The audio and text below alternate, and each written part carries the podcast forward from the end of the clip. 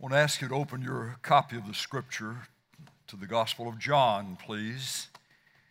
And John chapter 4.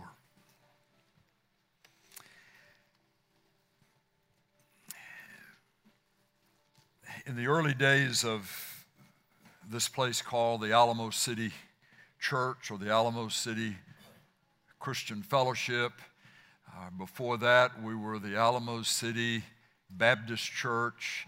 Before that, we were the new Southern Baptist Church in San Antonio. That's, that takes you back 31 years where we, where we embarked on this journey.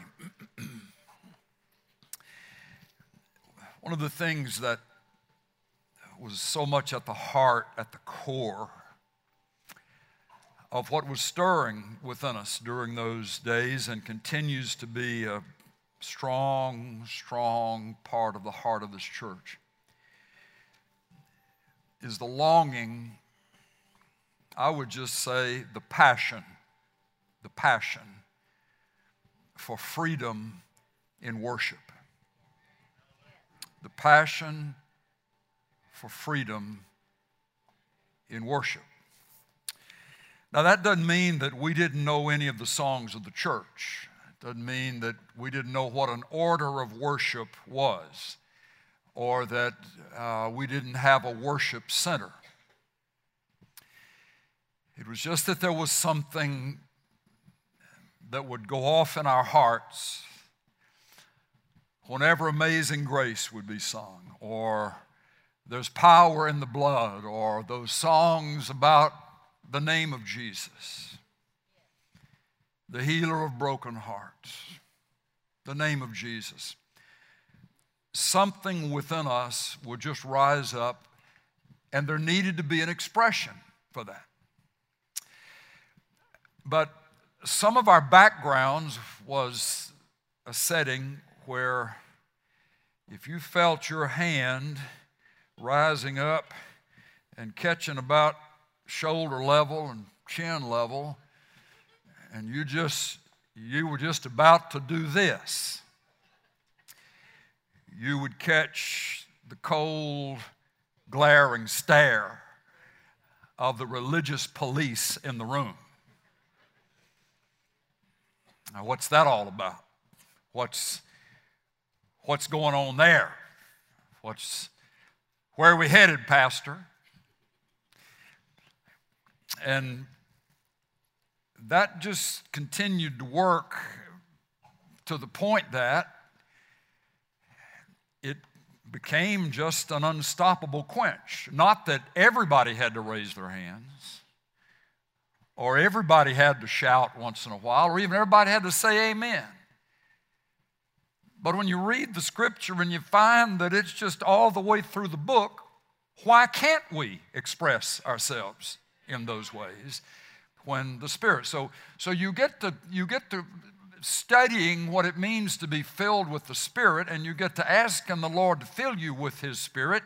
And then the next thing you know, you're going to find the desire to worship Him more come out of your life, come out of your heart. The other bar ditch is you know, one bar ditch being you, you, you just have to be normal and just sing the songs in a normal way and, and don't get too excited about things. Just, just go through the motions and play your church. The other side is that, well, everybody better raise their hands, or everybody better dance, or everybody ever ought to be falling out, you know. That there's, here's the litmus test for a spirit filled church that everybody has to raise their hands, everybody has to express worship in the same way. You know, bottom line is that is as much bondage as the other bondage. Nobody can express, and then the other bondage is everybody has to do it the same way. Or you get judged because you hadn't raised your hand, or judged because you hadn't done this. Same way you get judged if you do. You, you know, this, this is just a breakthrough. This is just a massive breakthrough.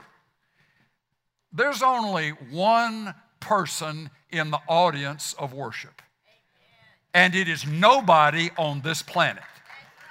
It doesn't matter what anybody else thinks about the way you are moved to worship, as long as there is a sense that it is authentic toward the one whom you are giving the praise to and the worship to. It doesn't matter if the religious police on either side of the issue look at you or say things or whatever. Well, that, that, was, that was a massive part of the foment that brought to the birthing of the Alamo City, what came to be known as the Alamo City Church years ago. And over the years, we've continued to have to lean into that thing from time to time. And I'll have, I'll have folks every once in a while, and they don't, you know, they don't usually stay here long. don't usually stay here long. Pastor, is this, is this a place where such and such will happen on a regular basis? And they'll give some litmus test of what a spirit filled church is. And how long has it been since this happens, or does that happen, or is this allowed? To which my response is if you're walking in here with a litmus test, you just need to keep on walking down your church shopping row because we don't want that poison, we don't want that bondage placed upon ones who are free in the Spirit, which means freedom to raise your hand, freedom to, but freedom to not do it, freedom to keep your hands in your pocket Freedom to walk in here and not say one thing to one soul because your heart is heavy. Now, that, that takes us to the passage that I want you to look at. John chapter 4. Jesus has just met the woman at the well, the Samaritan woman at the well. Interesting conversation. She, she, he asked her for a drink of water. And then, then he begins to talk to her about this living water. And she says, Oh my goodness, I'm, I'm, I'm paraphrasing this a little bit. You need to read it to get it exactly what it's saying, but this is the gist of it. She said, Oh my goodness. If, if, if, there's, if there's a way I can avoid coming here and drawing water from this deep well, give me some of that living water. I want some of that living water. And then Jesus immediately says, Well, go call your husband. And she says, I don't have a husband. To which he says, You are correct. You don't have a husband, you've had five. And the one, the man you're with right now isn't your husband. Then she starts saying, Oh, I perceive you are a prophet. And then she starts, evidently, it seems like kind of dodging the points of, of his truth. And she begins to talk about worship. Well, we worship here in this mountain. The Samaritans had a spot where they would worship but you Jews worship in Jerusalem. Jesus picks up on her introduction of the topic of worship to speak some things that, that his church needs to really get a grip on and find the joy in. So that I just want us to look at about three or four verses within that context of their conversation. Verse 21, John chapter 4, uh, 4, verse 21. Woman, believe me, an hour is coming when neither in this mountain nor in Jerusalem shall you worship the Father. Verse 23. But an hour is coming, and now is, when the true worshipers, true worshipers, shall worship the Father in spirit and in truth. For such people, the Father seeks to be his worshipers.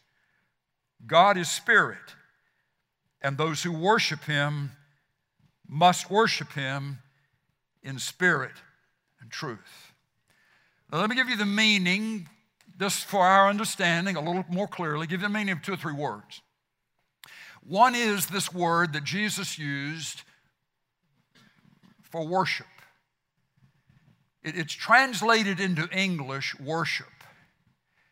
But here is what the word that Jesus used literally means to kiss the face off. To kiss the face off.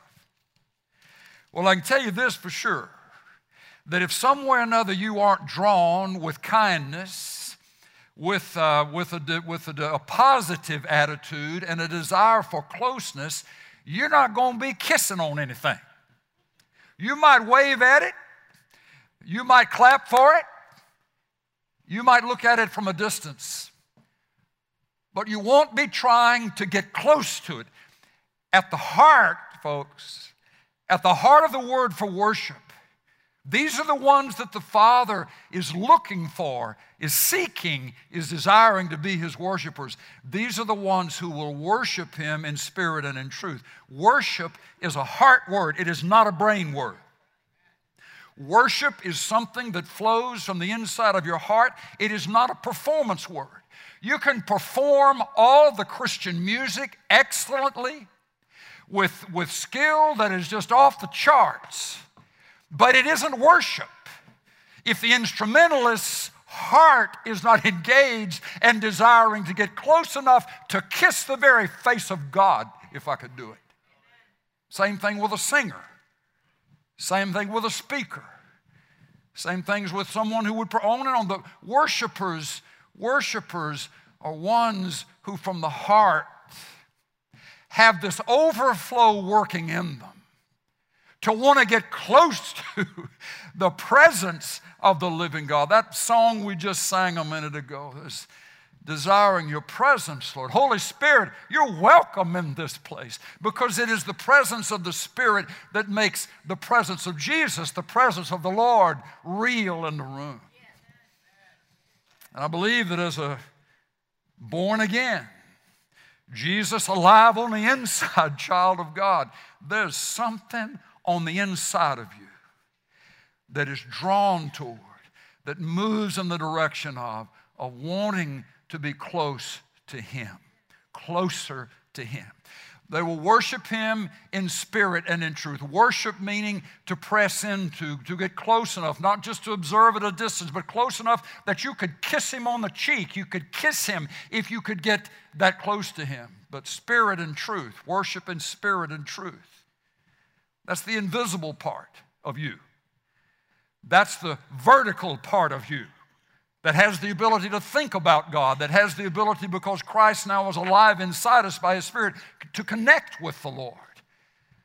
It's not saying they shall worship Him first and foremost with their mouths, or they shall worship first and foremost with what their hands can do, with how painting can be done, or architecture can be, can be designed, and buildings can be built. Wonderful things, beautiful, beautiful, skilled works of art in the name of Jesus. But the only way those things are acts of worship is if the artisan from the heart is drawn to the person of Jesus and is desiring the nearness of His presence, the closeness of His presence. It is that invisible part of you. And, then you see, the invisible part of you is not necessarily only going to be active when you're inside a church building.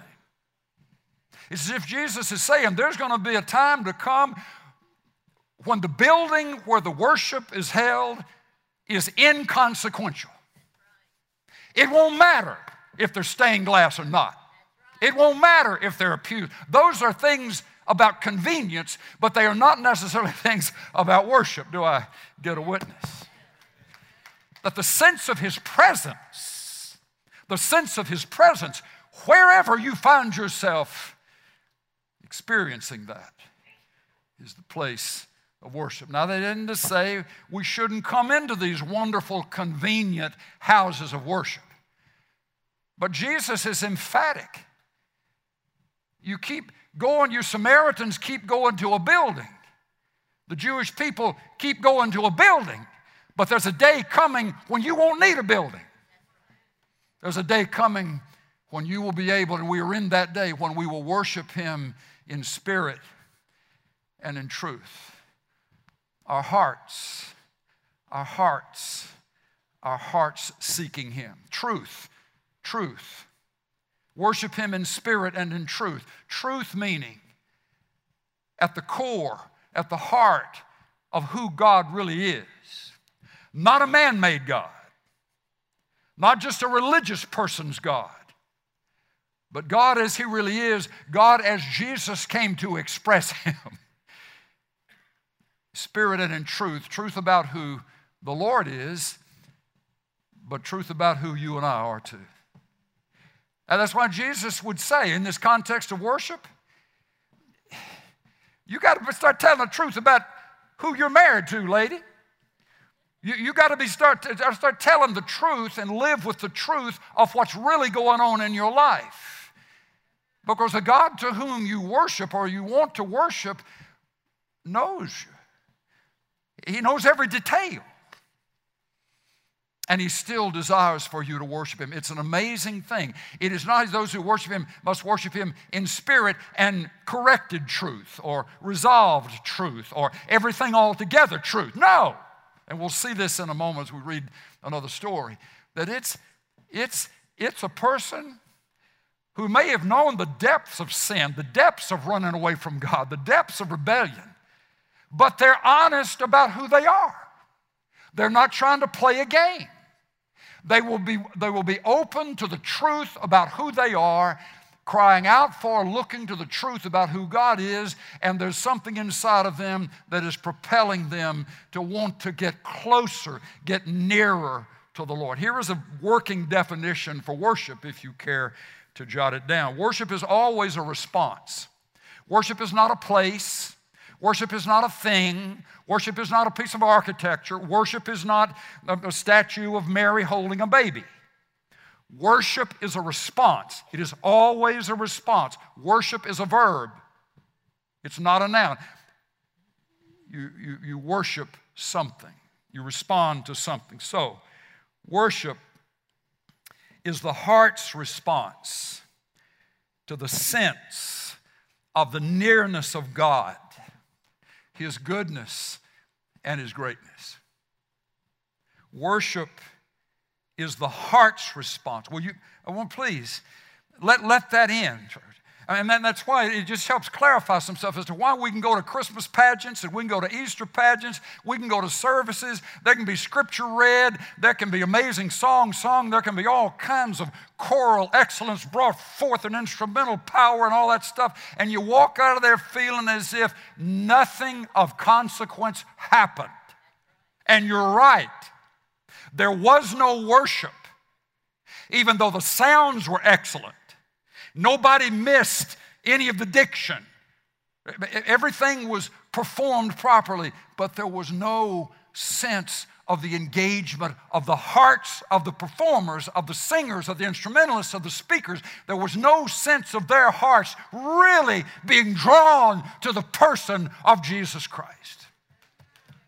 Now, on the other hand, you can go to a place where there doesn't seem to be a lot of fanciness, there doesn't seem to be a whole lot of excellence, there doesn't seem to be a whole lot of art and giftedness in those ways. They have, you know, one microphone and there are five people trying to sing into one microphone, one speaker over here, and it's cracking halfway through every song.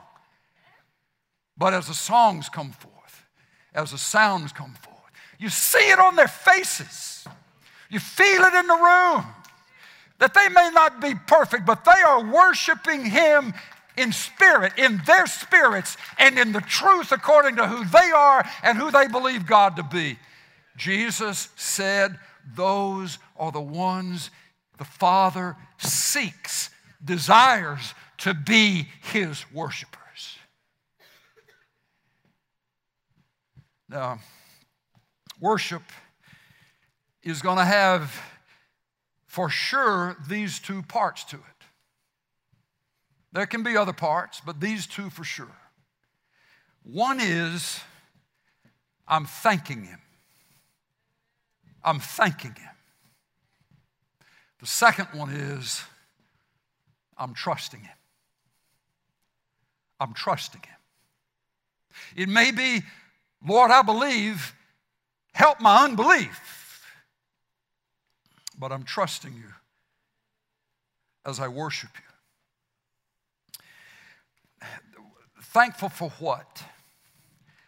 Thankful for what? I, I want you to find um, over in the Old Testament, I want you to find 2 Samuel chapter 6. 2 Samuel chapter 6. David, the author of most of the book of the Psalms, there were some other Psalms. Moses wrote one, Asaph wrote a few, but David was the author of, of most of the Psalms. So he, he, was a, he was a hymn writer, he was a, he was a worship leader in a very real sense. But he hadn't always been there. It took him a while to get to that place because even though he was anointed the king of Israel, Saul was the king ahead of him. And he had to wait until such time, you remember the story, until Saul was removed, till Saul was killed in a battle before David could be brought forth.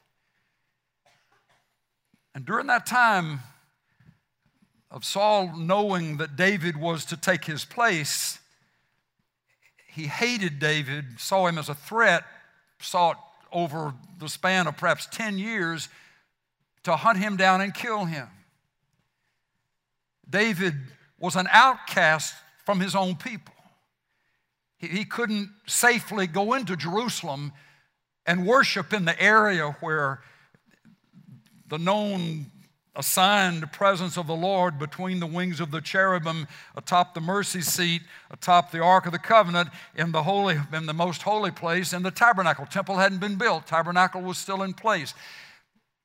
But David's yearning, and you read it in the Psalms, several of them that were written during his time of being hunted by, by Saul, that, that he, he, he wanted to be, he wanted to be physically as close to the presence of the Lord as he could. He, he wanted to kiss the face of the Lord if he, if he could, but he had, been, he had been an outcast and couldn't safely go there. But then the time comes where Saul is killed and David is then made king and and then here, here we have this in 2 Samuel chapter 6, verse 12. The Ark of the Covenant symbolizing the nearness of the presence of God. It was told King David, verse 12, saying, The Lord has blessed the house of Obed Edom and all that belongs to him on account of the ark of God staying in temporarily at Obed Edom's house and his, under his care. And David went and brought up the ark of God from the house of Obed Edom into the city of David with gladness. And so it was that when the bearers of the ark of the Lord had gone six paces, he sacrificed an ox and a fatling. And David was dancing before the Lord with all his might and David was wearing a linen ephod. Might I insert only a linen ephod? That's a loincloth. No crown, no robes of purple, no royal scepter. Virtually naked, dancing with all his might before the Lord. Now I got to tell you, there, are, there can be some of us in some of our points in our spiritual journey. If we were to be quizzed and somebody said, Do you believe the Bible? Absolutely, I believe the Bible. I believe the Bible from the table of contents to the maps. And then they would say, Well, what do you think about David dancing before the Lord half naked? Well, I don't know. I'm, I'm, going to have to think about that. I've got a little children. Instead of, instead of just saying, you know, isn't that something? That may not have been my experience, that may not have been your experience. But why do we feel like we've got to carve out sections of the Bible just because they don't match what we're comfortable with? And especially in this place of worship. Here, here's, here's, a, here's a wonderful key at the heart of worship, and it's this word, two syllable word freedom. Freedom. Freedom. Religion will constrain you. Even Christian religion will restrict you. Where the Spirit of the Lord is, there is liberty. David was a man, a king, a head of state, thank you very much, leader of the armies of Israel, but free. Free free. You remember the story? So, so they, you know, the, the day ends and he goes home and Michal, his, the wife, the daughter of Saul, engages him and says, My, how the king of Israel distinguished himself today in front of all the handmaidens, all the people. In other words, what were you doing? You look like a fool for your worship. For what you called worship, I call it stupidity. I call it foolishness. I call it unnecessary. How would a king, why would a king act such a way as that? You, you, just, you just better watch out when you get in the way of the passion of a true worshiper. Because then you force the worshiper to choose between you and the object of his or her worship. And if the force, if it comes down to making a decision, you lose. And the King of all kings and the Lord of all lords and the Savior of our souls, he's going to win. So David said to her, Now listen to me. Again, this is kind of Walker uh, Tex Mex interpretation here, just so Walker. You listen to me. The Lord picked me and not your daddy to be the king over Israel. And I will celebrate before the Lord. The, the, the, worship was celebration. The worship was an explosion of joy. The worship was what was an expression of incredible humility, but he wasn't bound by his position. The, the position of king was not a bondage, it was an accessory to his life. It wasn't who he was. But who he was was someone who was in love with his king and his Lord. I will celebrate before the Lord. Folks, one of the great things about this matter of worship and the work of the Spirit bringing us further and further into that place of worship is we're just to realize that it, it is an increasing work of His bringing freedom to us.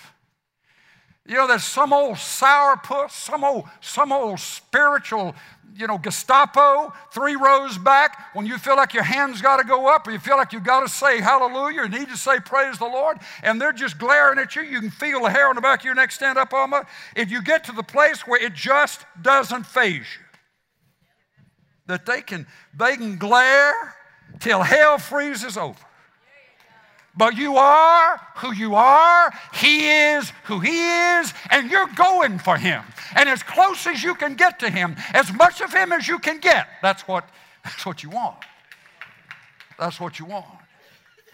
I've had some folks over the years, you know, they're not, they, most of the time they don't stay very long around Alamo City. But somebody says, said, Pastor, there's somebody that is just rather tall in structure, structure and got these long arms. And my family and I have been sitting in this pew since Adam was a child.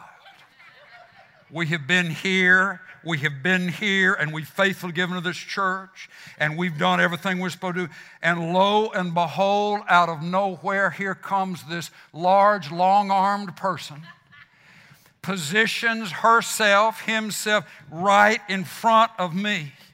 And, Pastor, I can't even see the words on the screen. Pastor, the truth is, I can't even see the pulpit. They're just flailing away and just won't sit down. And here's my standard response Do you know them? Have you talked to them? Have you asked her to tell you your story, her story, about what Jesus has done in her life? I do not know of one person in these 31 years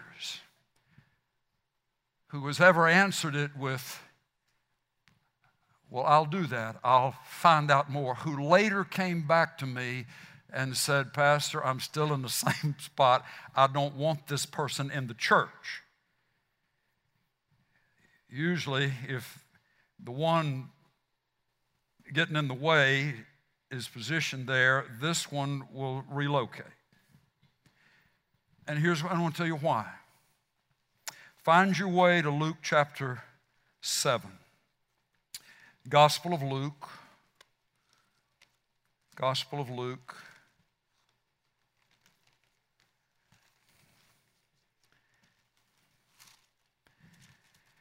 Chapter 7, verse 30. No, verse 36. Verse 36, 736. Now, one of the Pharisees was requesting him to dine with him, and he, Jesus, entered the Pharisee's house and reclined at the table. And behold, there was a man, a woman in the, in the city who was a sinner.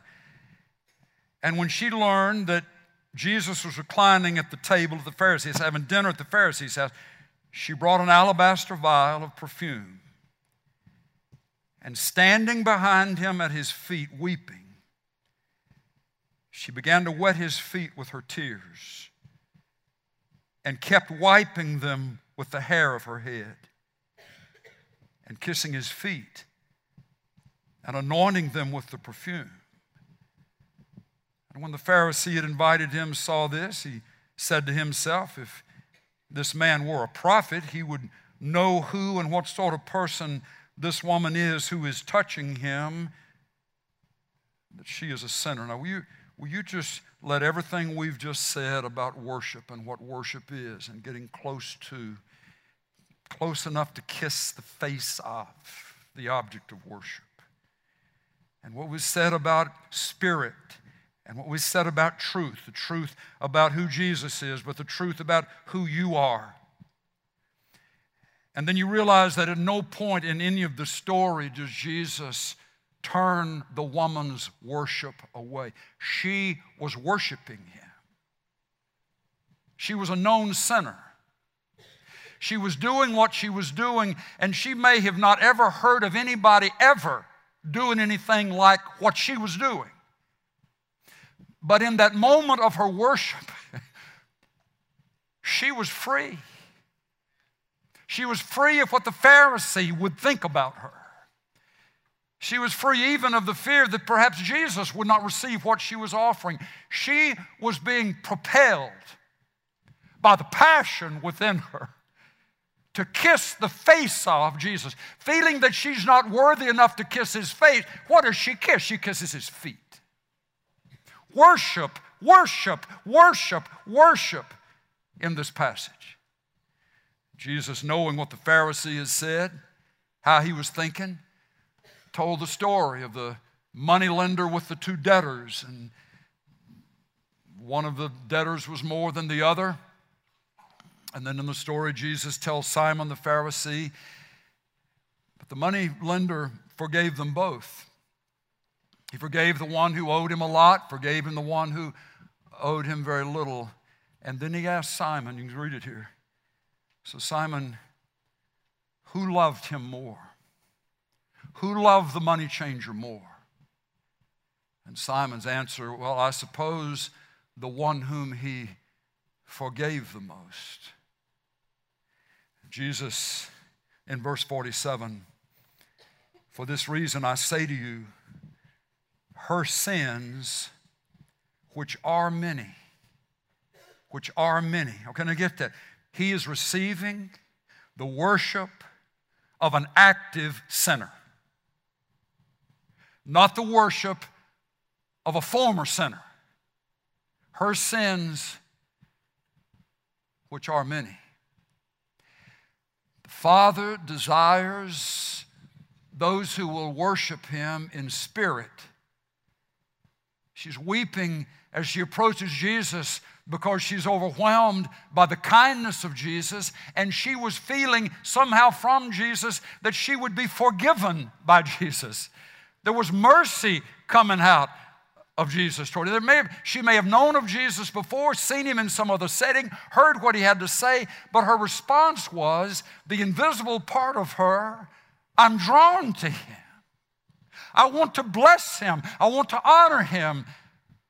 And in him I can find forgiveness. She must have believed. For this reason I say to you, her sins, which are many, have been forgiven. for she loved much. But he who is forgiven little forgives little. Would you say that back to me? He who is forgiven little loves little. Let's say that. I didn't hear you. He who is forgiven little loves little. One more time. He who is forgiven little loves little. You know why we get up on our high horse? You know why we get to judging people? You know why we get to say, well, I'd never do anything like It's because we've forgotten what we have done. Here's the principle. If you want to love him a lot, then let him show you how much he's forgiven you of. But if you want to have a little light, polite kind of, oh, tip your hat to God, a little bit of Jesus, but a whole bunch of everything else, then just go ahead and assume you're not as, you're not as big a sinner as someone else. It, it's, a, it's an automatic connection. Why Paul would say, who was probably one of the most moral men who ever walked the face of the earth, he called himself the chief of sinners.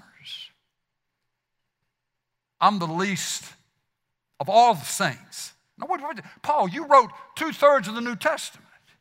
I mean, you, you were a Pharisee's Pharisee. You, you, were, you said that you didn't, that you kept the, the letter of the law to the best of your ability. What, what are you saying? I'm the chief of sinners because Paul understood that the lack of mercy, the lack of being able to forgive others, is directly tied to how much we feel like we need the Lord to forgive us. And that's why, that's why it takes, folks, listen, moral collapse sometimes in order for the mercy of God to become real to somebody who may have known all the scriptures, known all the principles. But you know, you, you it's amazing how mean Christian people can be, church going people can be. You known that? Mean as a snake. You, you, you wouldn't want to you, you, you wouldn't want to expect them to cut you any slack because there's no slack, but they can quote you the Bible. It's amazing and it's wonderful. Jesus said, Here are the ones the Father desires to worship Him. It's the ones who will seek Him, will worship Him from their hearts and who will worship him from the place of truth about who they really are. Truth about who God is, that yes, he's, yes, he's the lawgiver. Yes, he is just. Yes, he is almighty. But his loving kindness endures forever. And Paul would say, but when the kindness of God our Savior and his love for mankind appeared, he saved us not on the basis of deeds which we've done in righteousness, but according to His mercy. But according to His mercy. You know, it's just striking in this place that Jesus received this woman's worship. But the religious police, found in the person of Simon the Pharisee, is still condemning her and still saying, if Jesus were really who he claims to be, he wouldn't have anything to do with her because she is a sinner. To which Jesus says, She is a sinner, but her sins have been forgiven because she's looking to me, she's desiring me, she's worshiping me, and that's an expression of faith. Your faith has saved you. Amen. Amen. So we, we thank Him for the freedom He brings to our lives. We thank Him for the forgiveness He brings to our lives. And one more. We thank Him for the rescue. For the rescue that he brings. Turn over a few more pages in Luke to Luke chapter 17, verse 11. Now, where we're going with this, folks, as you find your way, is that I'm going to ask you, I'm going to give you a, an assignment this afternoon, inviting everyone back tonight, and those who are watching part of this online, will this will be live streaming. A time of worship tonight. But during the time of worship, two things we are going to be bringing to do. One is a fresh list of things that we thank Him for having done in our lives forgiveness, freedom. We're going to read a story about a rescue. But then also, as a part of your list, the things right now you're trusting Him for. There are some wonderful occasions in Scripture of where worship just began to come out of the hearts of people, even though there were enemies arrayed against them, invading armies at the doorstep. Paul and Silas arrested and thrown in a, the jail at Philippi. But they just began to praise and began to worship, began to thank the Lord. And you remember the story of the earthquake and the, the breakthrough, and revival came to the jailer's house and so forth. Anybody can say, Lord, I trust you after the battle's already been won. Anybody can say, Lord, I believed you after it's happened. But what if an expression of the strongest love, the greatest desire to press into Him, is when nothing has been solved yet, when the issues remain. But something inside us has to say, Lord, I'm trusting you. I'm trusting you. I'm trusting you. Come with your list tonight. We won't be making those things public, but I want to I want to challenge you that we go on record as declaring back to the Lord. We, we do it actually, literally. Lord, I thank you. And then I thank you for this, and I'm thanking you for this, and I thank you for this. But then also, Lord, I'm trusting you. I believe, but help my unbelief. I'm trusting you the best I can. This is Luke 17, verse 11.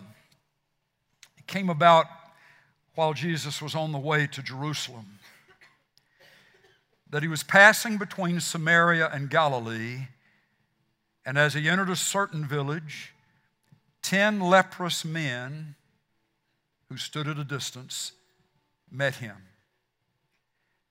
And they raised their voices, saying, Jesus, Master, have mercy on us. And when he saw them, he said to them, Go and show yourselves to the priests. And it came about that as they were going, they were cleansed. Now, one of them, when he saw that he had been healed, turned back, glorifying God with a loud voice. And he fell on his face at his feet, at the feet of Jesus, giving thanks to him. And he was a Samaritan, thought of as a mixed breed, less than a dog to the upstanding Jewish culture of that day. Samaritans were considered unclean. And Jesus answered and said, Were there not ten cleansed? But the nine, where are they? Was no one found who turned back to give glory to God except this foreigner? And he said to him, Rise and go your way. Your faith has made you well. Are we the one or are we a party of the nine? God, heal my baby. Lord, my job Lord, my marriage. We cried out, Jesus, Son of David, have mercy on me. And He has had mercy. And He did something. He fixed something. He brought back something. He added to something to you.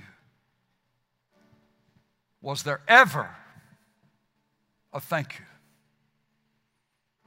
Or did we just go on to the next challenge, the next thing? Worship has at its heart a thankful spirit. Not an entitlement mentality. Well, God, you better. God, you should. Look at all the stuff I've done for you. Look at how long I've been in church. Look at what I used to be that I'm not anymore. There were nine that got healed. There was only one who came back to say, Thank you, Jesus. Tonight is a night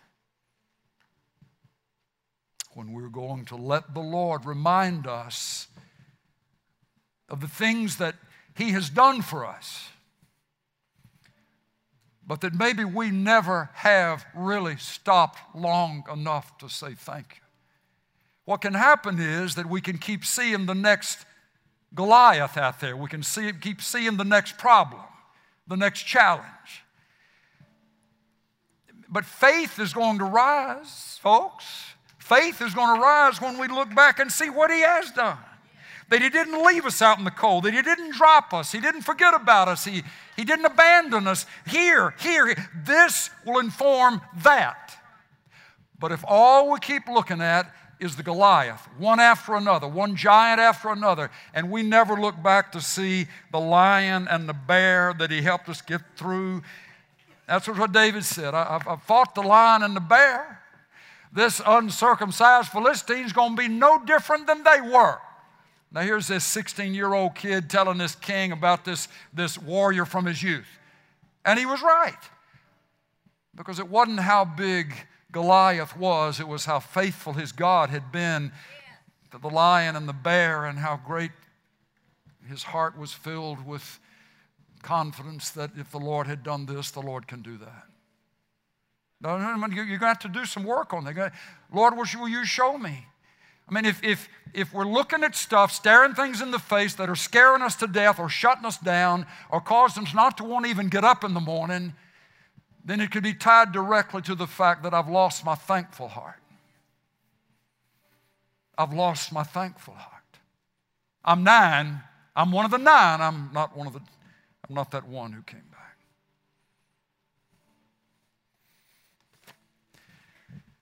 These are the ones the Father desires to be his worshipers, the ones who will worship him in spirit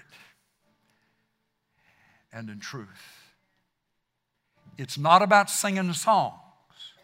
It's not about quoting scripture. It's not about listening to a sermon. It's not about reading a book on marriage or a book on giving. Worship is an overflow of a heart that is desiring the nearness of God.